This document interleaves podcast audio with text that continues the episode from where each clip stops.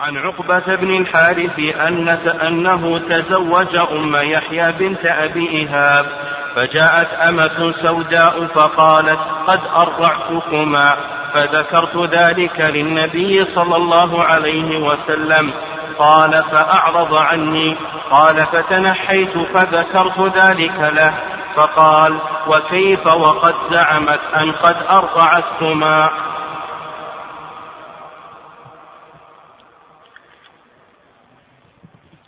عن البراء بن عازب رضي الله عنه قال خرج رسول الله صلى الله عليه وسلم يعني من مكة فتبعت فتبعتهم ابنة حمزة تنادي يا عم! فتناولها علي فأخذ بيدها وقال لفاطمة دونك ابنة عمك فاحتملتها فاختصم فيها علي وجعفر وزيد فقال علي أنا أحق بها وهي ابنة عمي. وقال جعفر ابنة عمي وخالتها تحتي. وقال زيد بنت أخي. فقضى بها رسول الله صلى الله عليه وسلم لخالتها وقال الخالة بمنزلة الأم. وقال لعلي أنت مني وأنا منك. وقال لجعفر أشبهت خلقي وخلقي. وقال لزيد أنت أخونا ومولانا. الرحمن الرحيم. الحمد لله رب العالمين والصلاة والسلام على نبينا محمد وعلى آله وصحبه أجمعين. تقدم لنا جملة من شروط الرضاع المحرم وذكرنا من ذلك أنه يشترط أن يكون خمس رضعات وكذلك أيضا يشترط أن يكون في الحولين.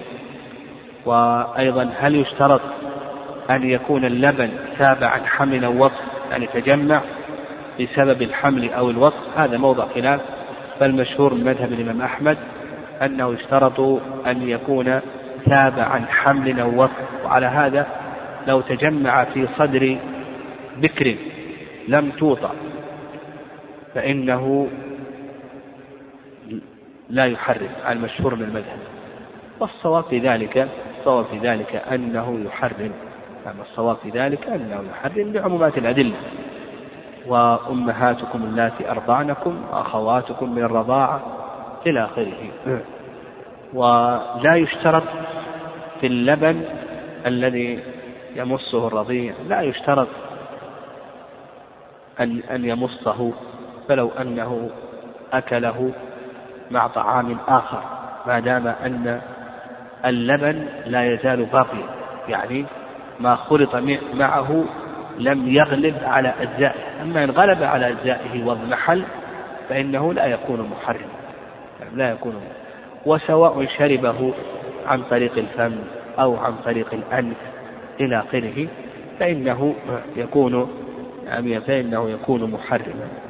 ثم قال المؤلف رحمه الله عن عقبة بن الحارث أنه تزوج أم يحيى بنت أبي إيهاب فجاءت أمة سوداء فقالت قد أرضعتكما فذكر ذلك النبي صلى الله عليه وسلم فذكرت ذلك النبي صلى الله عليه وسلم قال فأعرض عنه قال فتنحيت فذكرت ذلك له فقال وكيف وقد زعمت أن قد أرضعتكما؟ في هذا الحديث أنه يؤخذ بقول المرأة فيما يتعلق بالرضاعة فيما يتعلق بأصل الرضاعة وعدد الرضاعات وضابط الرضعة المحرمة.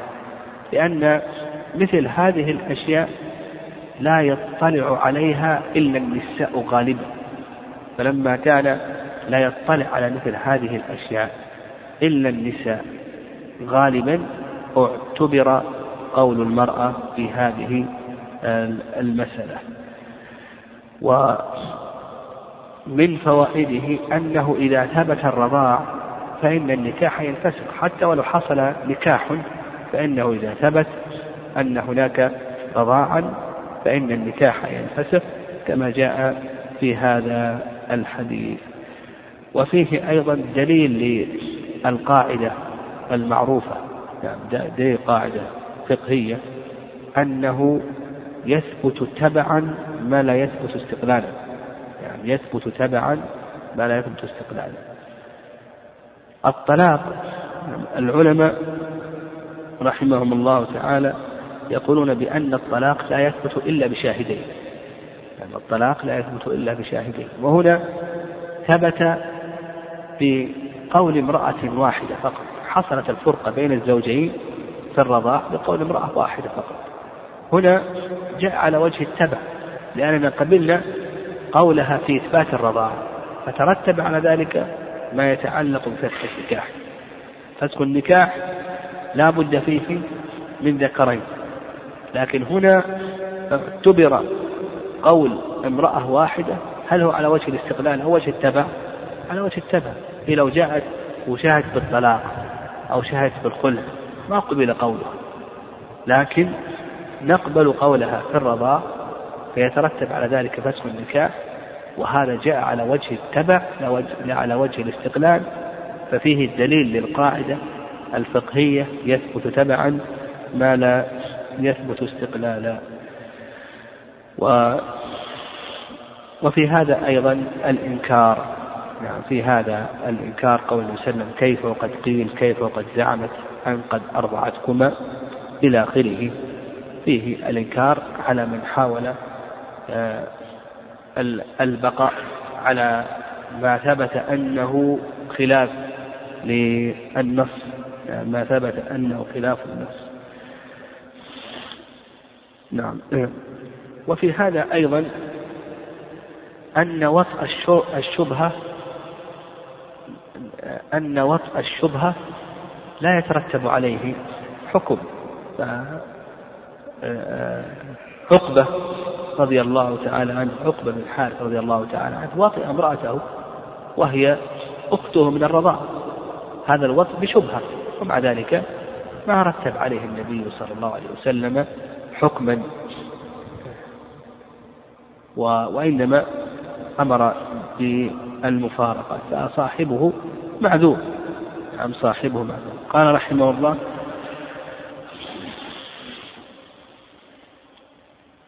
قال رحمه الله عن البراء بن عازب رضي الله عنه قال خرج رسول الله صلى الله عليه وسلم يعني من مكة فتبعتهم ابنة حمزة تنادي يا عم. فتناولها علي فأخذ بيدها وقال لفاطمة دونك ابنة عمك فاحتم فاحتملتها. يعني قال دونك يعني خذيها. فاحتملتها فاختصم فيها علي وجعفر وزيد. علي يريد حضانتها وكذلك أيضا جعفر وزيد بن ثابت زيد بن حارثة رضي الله تعالى عنهم. كل منهم يريد حضانة هذه الطفلة ابنة حمزة. فقال علي أنا أحق بها وهي ابنة عمي. حمزة بن عبد المطلب عم علي بن أبي طالب.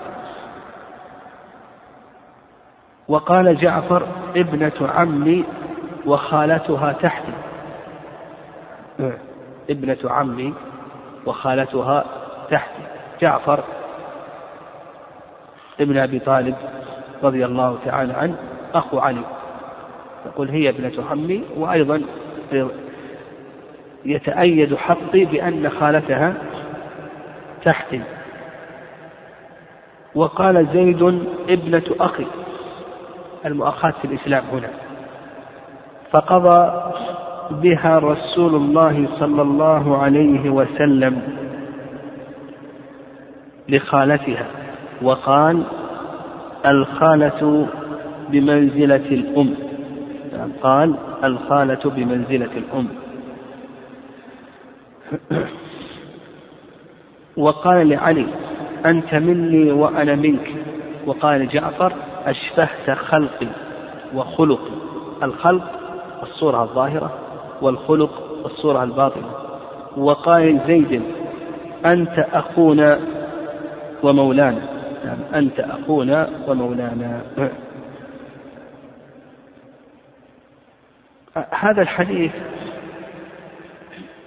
في الحضانة والحضانة في اللغة مأخوذة من الحضن وهو الجنب لأن المربي يضم الطفل إلى حضنه إلى جنبه.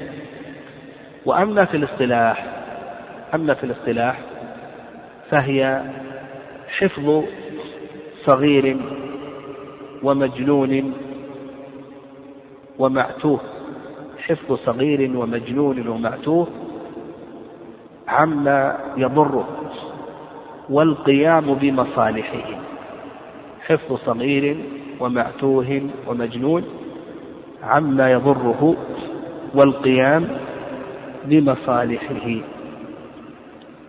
والحضانة الأصل فيها القرآن والسنة. الحضانة الأصل فيها القرآن والسنة. أما القرآن فقول الله عز وجل ولا تلقوا بأيديكم إلى التهلكة. لأن ترك هذا الصغير بلا حضانة فيه إهلاك له. و وأيضا من السنة هذا الحديث. يعني من السنة هذا الحديث. وهذا الحديث والحضانة حكم الحضانة. يقول بأن الحضانة واجبة. يعني الحضانة يقول بأنها واجبة للشخص وواجبة على الشخص. فواجبة على من عليه الحضانة. وواجبة له. يعني هي واجبة عليه يجب عليه أن يقوم بهذه الحضانة ما يتعلق بأقاربه كما سيأتينا. وأيضا هي واجبة له. فهي واجبة عليه وواجبة له. هذا الحديث هو في لما فرغ النبي صلى الله عليه وسلم في السنة السابعة من عمرة القضية خرج من مكة تبعتهم ابنة حمزة فتنازع فيها تنازع فيها علي وجعفر وزيد بن حارثة رضي الله تعالى عنهم وكل منهم أدلى بحجته. فقضى بها النبي صلى الله عليه وسلم لجعفر لأن جعفر قال خالتها تحتي. قال النبي صلى الله عليه وسلم الخالة بمنزلة الأم. قول النبي صلى الله عليه وسلم الخالة بمنزلة الأم هذا استدل به الفقهاء على أن أقارب الأم أو أن جهة الأمومة مقدمة على جهة الأبوة في الحضانة. في الحضانة. فالترتيب عند الفقهاء عند الفقهاء يرتبون يقولون الأولى بالحضانة يعني عند التنازع. الأولى بالحضانة الأم ثم بعد ذلك أمهاتها.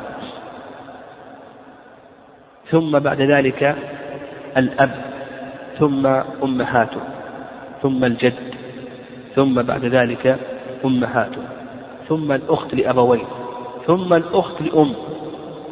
الأخت لأبوين ثم الأخت لأم ثم الأخت لأب ثم بعد ذلك الخالة. لأبوين ثم الخالة لأم ثم الخالة لأب ثم العمة لأبوين ثم العمة لأم ثم العمة لأب. هكذا الترتيب عند الفقهاء رحمه الله. والرأي الثاني لأنهم هنا يغلبون جهة الأمومة لأن النبي صلى الله عليه وسلم قضى بها للخالة مع وجود العمة. عمتها موجودة صفية مع ذلك ما قضى بها النبي صلى الله عليه وسلم لعمتها مع وجود مع وجود العم قضى بها للخالة فالفقهاء يرون أن جهة الأمومة مقدمة على جهة الأبوة والرأي الثاني الرأي الثاني اختيار شيخ الإسلام تيمية رحمه الله ورواية الإمام أحمد أن جهة الأبوة مقدمة على جهة الأمومة في الحضانة.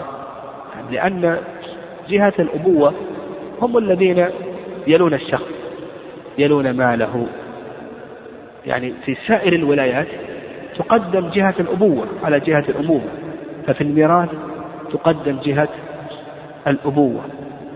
كذلك أيضا في تولي المال وتقدم العصبات في الصلاة عليه في تغسيله في تكفينه. تقدم آه، آه، تقدم جهة الأبوة. وهذا القول هو الصحيح.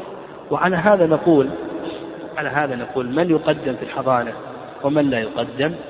نقول الضابط في هذا أنه ينقسم إلى أقسام. نعم الضابط في هذا أنه ينقسم إلى أقسام. القسم الأول القسم الأول أن تتفق الجهة والدرجة. إذا اتفقت الجهة والدرجة فإننا نقدم الأنثى لأن الأنثى هي التي قدمها النبي صلى الله عليه وسلم. إذا اتفقت الجهة والدرجة نقدم الأنثى. مثلا عندنا أب وأم. جهتهم واحدة ودرجتهم واحدة نقدم الأم. أخ وأخت. جهتهم واحدة جهة الأبوة. نقدم الأخت. عم وعمة. تنازع في الحضانة نقدم العمة. خال وخالة. نقدم الخالة. فعندنا القسم الأول إذا اجتمعت الجهة أو اتحدت الجهة والدرجة نقدم الأنثى. القسم الثاني أن تختلف الجهة. نعم أن تختلف الجهة. ها. فالمذهب أنه تقدم ماذا؟ جهة الأمومة. وعند شيخ الإسلام تيمية رحمه الله أنه تقدم جهة الأبوة. فمثلا خالة وعمة. على المذهب نقدم الخالة وعند شيخ الإسلام نقدم العم جدة من قبل الأم وجدة من قبل الأب. ها؟ فالمذهب الجدة من قبل الأم وعلى رأي شيخ الإسلام الجدة من قبل الأب. خالة أخت لأب وأخت لأم. أخت لأب وأخت لأم وهكذا. فإذا اختلفت الجهة فالصواب في هذه المسألة أننا نقدم جهة الأبوة. القسم الثالث أن تتفق الجهة وتختلف الدرجة. أن تتفق الجهة وتختلف الدرجة. مثال ذلك عندنا عمة وبنتها. عمة وبنتها. الجهة واحدة جهة الأبوة لكن الدرجة اختلفت. فنقدم الأقرب درجة.